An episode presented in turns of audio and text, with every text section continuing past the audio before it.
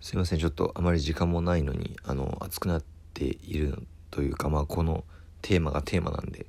後編に行ってますけれども、えー、で、まあ、その出し物の、まあ、決め方っていうのはそういう感じなんですけど、まあ、一方でそういうことをしたくないっていう人もいると思うんです。ステージ発表についてもそうで、そもそもがねそもそもがステージ発表自体の舞台に立つ側はしたくないっていう人もいると思うんで、でそこはいいんですよね。無理しない方がよくて、で本当文化祭は自由なので、うん、まあクラスによってはねこうしなきゃいけないとか、こういうルールにしましょうみたいなことが決まってるところ、全員〇〇をしましょうとか決まってるところがあるかもしれないけど、まあ、そこでなんだろうあの全部が終わるというよりはこう見る側とかにも回れるわけですから、自分たちで出し物とかをやりつつ模擬店をやりつつ、それ以外の時間では他の人がやってるものを見に行くっていう、体験しに行くっていうのをやるわけ。面白くない？だってさ、普段さ一緒にいる友達、まあ、部活の、ね、チームメイトでもいいし、えー、よく仲いい友達でもいいけど、そんな友達がさいつもと違う姿で何かをやろうとしてるわけですよね。いつもハンドボールばっかりしてるやつが急に急にソフトクリーム作りに熱心になってたら、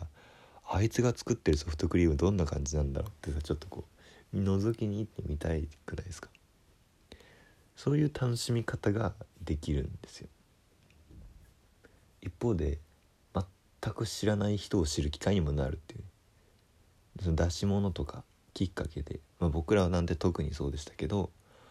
お笑いをやる人がいるらしいよっていうことで、僕たちのことを知らない人もすごいたくさん見に来てくれたっていうのはあるんで、出し物次第ではねこうその出し物きっかけで人のことを知ったり知ってもらったりする機会になれるっていう意味ですごい楽しいイベントだと思うんですよ。とはいえね、イメージつかないですよねっていう、これどういう感じなのっていうのが、その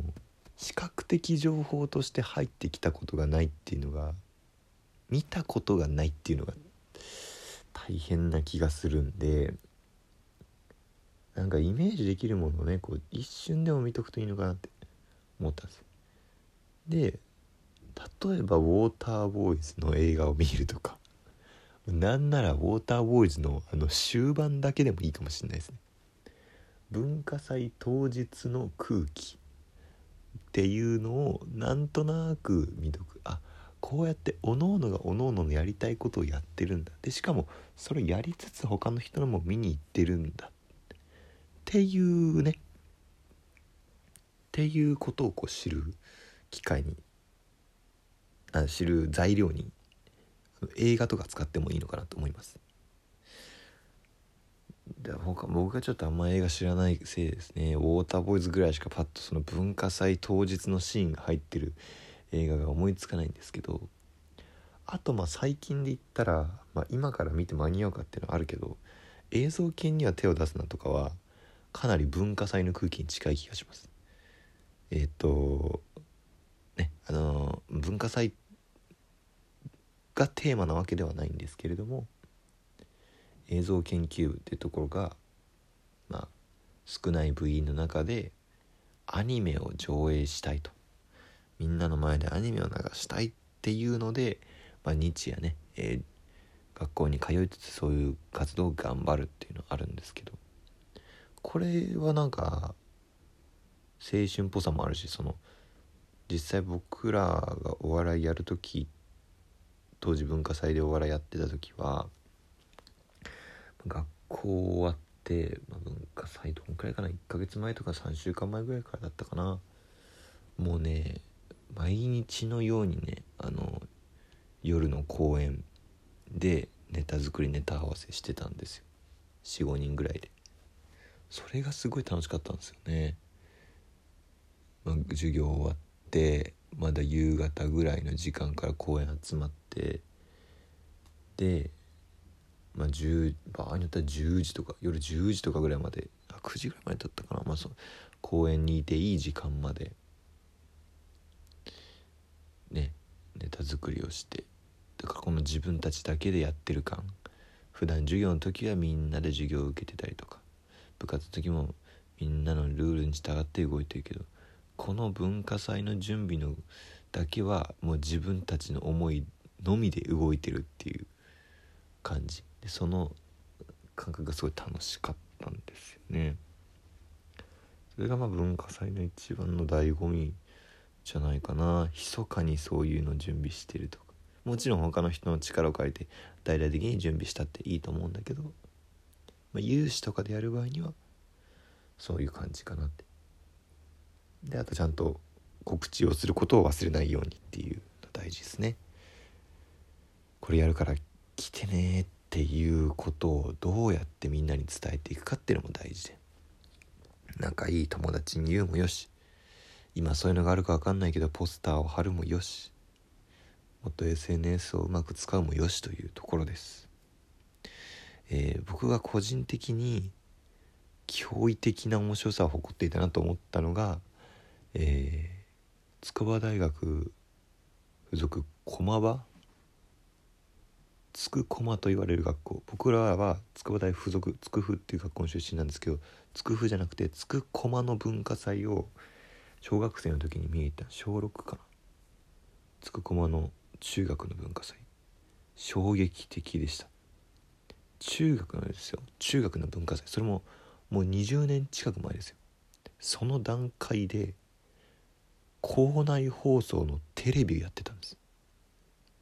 信じられなかった。国立なんでね、学校がお金を用意してくれることはほぼないんですよ。なのにもかかわらず、その中でどうやってんのか分かんないけど生放送が行われていて、その生放送の様子を、えー、なんだろう、中庭で生放送してるとしたら、いろんな階のね廊下とかでもね、なんかモニターがついてて見られるようになってる。これマジでどうしてんのって、まあ、おそらく、まあ、ほん本当にあつこまって本当頭がいい学校で、まあ、当時の中学受験で言ったらもうトップオブトップっていう感じだったんですけど、もうそのね、あのー、学歴同校とか人より上だとか、そういうなんかね、そのなんだろう、学歴っていうものへのいろんな嫌な雰囲気は全部なしで、勉強したこととかをというか、まあ頭をフル回転させてみんなで楽しめるものを作ろうよっていうのが、その最高峰をその時見た気が僕はして、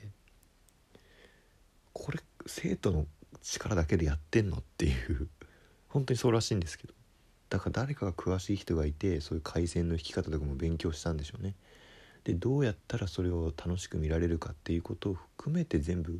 ちゃんと頭を回したっていう、本当の意味での頭の良さがすごかったんです。でそれこそ、ね、数学研究部とかっていやつまんなそうと思って、展示なんですよね、紙貼ってるだけ、つまんなそうじゃないですか、いかにも。誰が興味なんだよと思って一応見たら、これがびっくりするぐらい面白い。割合と比の考え方を使ってね、サザエさんのお母さんの身長はひゃくはちじゅうきゅうセンチとか出してるんですよ。サザエの身長ひゃくはちじゅうきゅうセンチ、マスオさんの顔の長さはななじゅっセンチとか、ここの長さが 何, 何センチで何対何の割合で描かれているためとかいう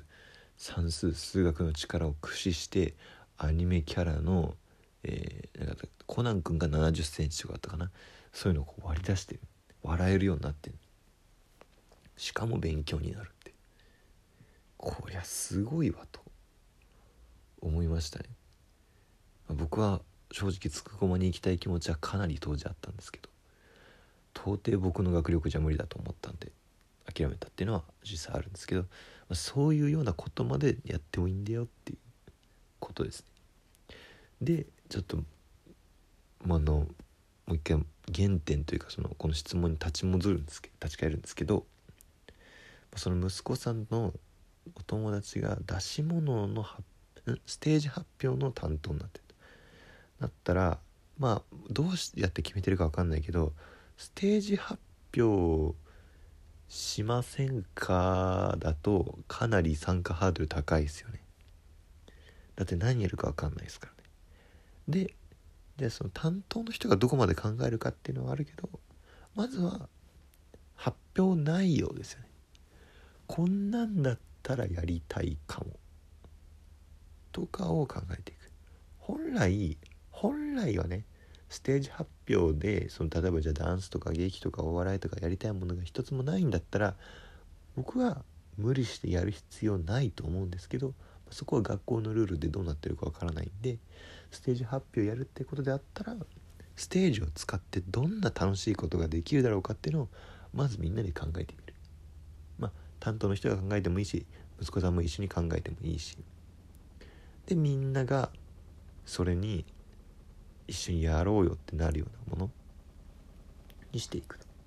だからダンスだったらダンス、そこでえっともう一掘りした方がいいですね。ただのダンスでいいのかとかいうのありますよね。こんなダンスだったらみんな楽しんでやれるんじゃないかとか、もう学校をモチーフにしたコントでもいいし、まあコントはちょっとあれだけど